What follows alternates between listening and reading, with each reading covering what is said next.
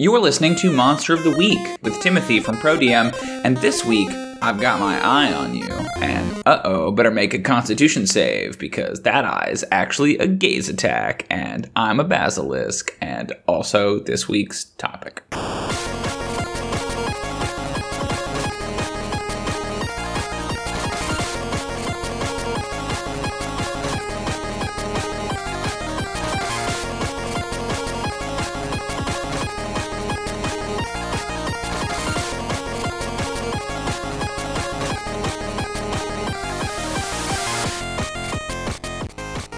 You can find the Basilisk on page 23 of the 5th edition monster manual. This is a classic monster in Dungeons and Dragons that in 5th edition is interpreted as a sort of like medium sized, eight legged lizard. This art here depicts it as having a bunch of like spines on its back, kind of like a stegosaurus. Mechanically, it is one stat block. This is a CR3 monstrosity uh, which is pretty basic. It's, it's got a bite attack that deals a total of 46 damage, half piercing and half poison, and then, of course, its main power is its gaze attack. The basilisk can force anyone close enough to it that can see it to make a saving throw or become restrained, and if they fail the next saving throw, then they become petrified or turned to stone.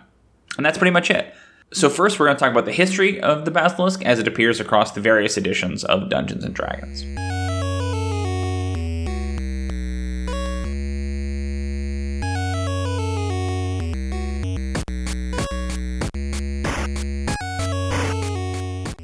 Now, the Basilisk is a classic monster dating all the way back to first edition. It appears in that very first monster manual in 1977, and they are essentially the same monster that they are today. They are eight legged reptiles, they have a bite attack, and they have a gaze that turns the target to stone. There is a special mention of the reflective concept, which survives to 5th edition, that if a basilisk looks into a mirror, it can turn itself to stone. But there's also this weird note about how they can see onto the ethereal plane, and they can turn people on the ethereal plane into ethereal stone which is definitely weird, but also kind of like rad. Like imagine like a ghost statue. These early source books never fail to make me completely rethink these classic monsters. Now, second edition expanded the basilisk, uh, adding claw attacks and some poison, as well as breaking the monster into several categories, uh, including the greater basilisk that had a sort of a poison breath, but then also the baffling Dracolisk, which A is hard to say, and B suggests an origin where it's the cross between an intelligent black dragon and a presumably unintelligent basilisk, which is kind of weird. The Dracolisk also has wings but it couldn't fly for more than like a turn because it's too heavy. So it's basically like a, a, lizard chicken that it can it can fly for like a turn and then come back down. I don't know. I'm not a big fan of the Dracolisk, if you couldn't tell. Third edition, I think wisely disposed of the Dracolisk, but it kept the Greater Basilisk, and it also added an abyssal variety that had like a smite good ability, which okay, weird, feels unnecessary, but okay. Third edition did a lot of that. They loved templates. They loved stapling on like this is a celestial unicorn or this is an abyssal basilisk, right? Like they seemed to think that made the monsters more interesting.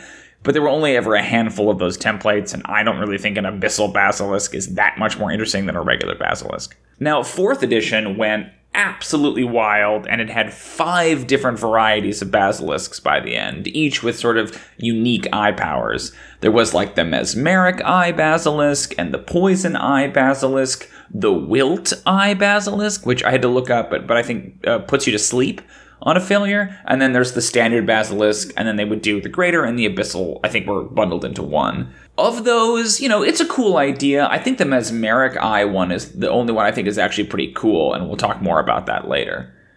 And that brings us to 5th edition, which I think is a pretty good summation of all these different basilisk ideas. If you're going to distill it all down into one monster, I think 5th edition hits all the important notes that you need to. So, speaking of, let's next talk about the things we like about the 5th edition basilisk.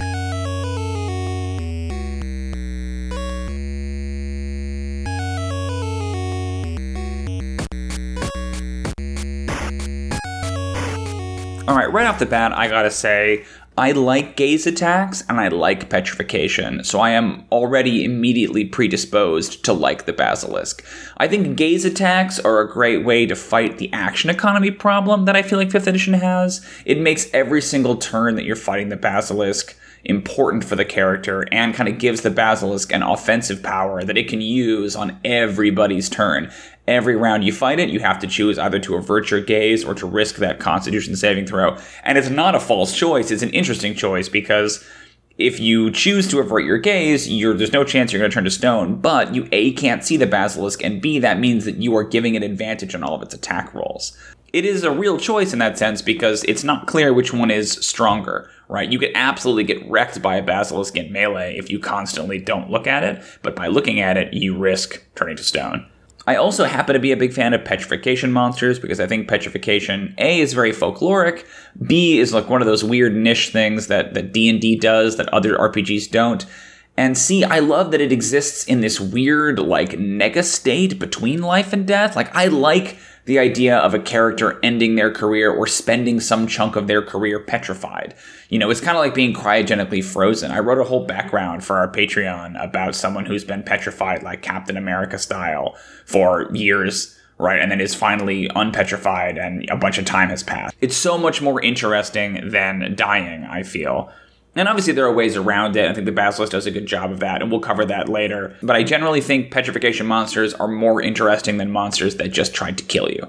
Now, the gaze attack is a pretty chunky ability, but I do like that they make a point at the very end about the reflection. Again, kind of like we talked with the Banshee, it's very folkloric, but I also like that it specifically flavors it differently for the Basilisk than it might for, say, the Medusa, where it says that a basilisk who sees its own reflection thinks it's looking at another basilisk and tries to target it with its gaze attack. Like, that's such an, an animal thing to do, right? That they don't have self recognition.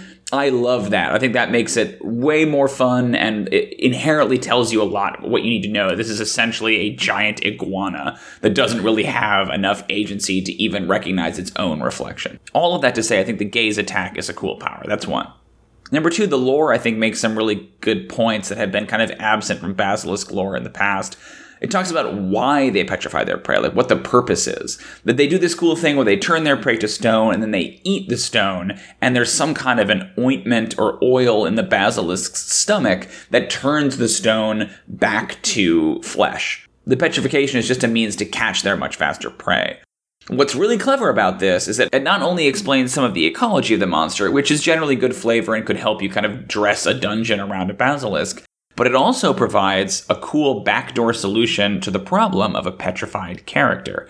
They specifically make a point that that oil could be harvested from the basilisk's stomach and then mixed to make an ointment to unpetrify a character it, they don't go into too many details about this, but I like the implication that it isn't something that you could just do on your own. You couldn't just like rub that on a person. You would have to get it like treated in order to do it properly. There is some weird note about how like cutting off the basilisk's head renders that useless. I don't know what the is the conceit you have to take the basilisk alive. I'm not sure.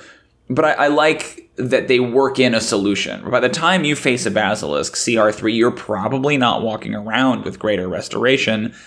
So you kind of need some way to prevent the adventure from just coming to a dead stop if multiple characters are petrified. But I also like that it doesn't provide an immediate solution. It's like this might be a little side quest. We have to go find an alchemist and brew this thing to come rescue our friends. So players might have to sit out for a session or two while they're petrified. It makes it consequential, but not campaign ending. I love that. Great design.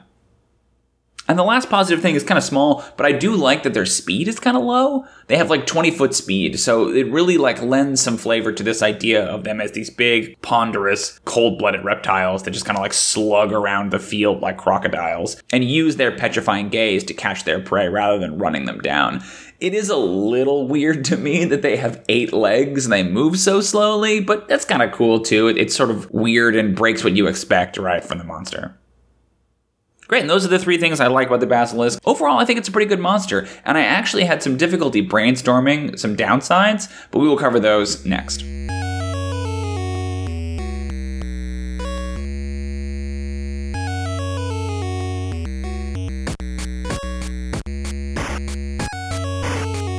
So, like I mentioned, I found it kind of difficult to find big drawbacks in the way the Basilisk is designed. So rather than getting like three specific points, I want to talk about the Basilisk's, I think, kind of fatal flaw. And I think as a monster, the fifth edition Basilisk is just a little too simple. It's basically like a walking gaze attack, and that's it. And so to me, it feels like that that stuff really, really works well. I think the gaze is well written. I think it, it's a fun power. I like that it's gaze and it's petrification, like we talked about. But in terms of actually running the monster, I feel like there's almost nothing to do. Like so much of the stat block here is devoted to specific wording on how the gaze works that all it can do besides that is bite you for a little bit of damage. I don't ever want to run one, if that makes sense. I don't get excited looking at it. I'm not like, ooh, I can't wait to see how this works in play. I feel like eh, not only is it too simple mechanically in that way, but it's also a little too simple lore wise. There's some talk in here about them being like domesticated, but otherwise, I'm not really sure in what context I would use a basilisk. You know, beyond just like, I need a random monster to live in this cave. So I don't think it's so much that there are like three bullet points that these are the three things that you know could use improvement with the basilisk. I think just in general it is a little too simple. I would have loved maybe one more page and maybe a couple of different types of basilisk or something like that. We don't have to go full fourth edition and do all these different versions, but some more suggestion of the basilisk's place in the world or other ways to use basilisks in encounters I think it works on its own, but I don't get excited when I see it. I can't think of an adventure or an encounter that would really make me want to use a basilisk beyond just a generic dungeon denizen. I think in general, it's sort of too simple to engage me as a dungeon master. So, the kind of inherent question suggested by that then is what do we do to make that more exciting? And it's tricky because, again, I don't think there's anything wrong with the basilisk's design. I think it's more the pitch, the premise, the promise of the basilisk, essentially. So I would maybe make. So, basic stuff, I think it just having a bite makes it feel a little bit underwhelming in terms of what it can do. Like, because it's slow and because, you know, the gaze attack requires people to look at it. it. It's very easy for me. I could easily see someone just running away from the basilisk. So I might want to spruce up its combat power a little bit. Multi attack is the first thing that occurs to me, and I feel like claws get used all the time, and claws could definitely make sense for a basilisk if it's got eight legs. But my instinct might be to make it a little bit more interesting and do like a tail swipe again, I was looking at the art and it really reminded me of like a stegosaurus. And I think a couple of spines on the end of the tail could be cool. And it could be another way to deliver some piercing and some poison potentially too, without just resorting to claws for slashing. And that brings me to the poison. I kind of think there's something interesting about the idea of making the poison more than merely, you know, you take a little bit of poison damage. I wonder if there's more of an evolutionary angle we can take with this poison. Why does this poison exist? If the basilisk's main power is its gaze attack, the poison kind of feels like a weird addendum. It's a lizard, lizards are reptiles, reptiles sometimes have poison, right? How do we rope this poison concept into the gaze attack and make it feel like a cohesive thing? So what if we sacrifice a little bit of poison damage? What if it's like, you know, the, the bite for 2d6 piercing and 1d6 poison? and also the target has to make a constitution saving throw. If they fail that constitution saving throw, then they are poisoned. While poisoned, they cannot avert their gaze from the basilisk. Right? It's some kind of psychotropic that makes you sort of want to look at the basilisk. So it's this idea that it can hit you with this right? And then that makes you sort of stare at it. If you and you could extend that to all things. If we add in the, the tail swipe, it could be lining the the spikes of the tail. It could be in the bite. You could even give the basilisk like a poison spray, kind of like the ankheg with acid, right? The idea that it would spit like a cobra and hit you with this poison if someone is averting their gaze. So yeah, you know, it could walk up and bite you, but I love the idea that it has some means to get you to look at it because that's what it really wants you to do. And you could have something where if you succeed on the Constitution save, then you're immune to the effects of the poison for however long, right? But I like the idea that it has one little trick in its up its sleeve to try to get you to look at it, right? And then lastly, I kind of like the mesmeric gaze. I don't want to go so far as to say, like, here's another species of basilisk that just makes you look at stuff, right? But what could be cool, you could do the poison angle, or the other option is you could make sort of like a juvenile basilisk or a hatchling or something that, and I think that was kind of the implication of the fourth edition basilisk, is that they were like different subspecies or different parts of the life cycle. Imagine a basilisk hatchling whose eyes aren't quite as deadly yet, so maybe they could, it could be like a poison gaze or a mesmeric gaze, and you could do like a mother basilisk with her, you know, nest of little basilisk hatchlings, and they all get you to look, right? With their mesmeric gaze, and then the mother basilisk can get you with the petrifying gaze. So I think a little bit of monster ecology and maybe a little bit more context could make the basilisk more interesting. But like I say, I think overall, the CR3 gaze attack, bite attack basilisk works great. I, I don't think it's in desperate need of a rework, but I do wish it was a little bit more fun to play and to run. And that's it. That's our episode. Thank you so much for listening, everybody. We'll be back next week with another big favorite monster of mine, and that's the Behir. I have a special place in my heart for Behir, so we will talk about that next week. Until then, thank you so much for listening. Avert your eyes, and happy adventuring.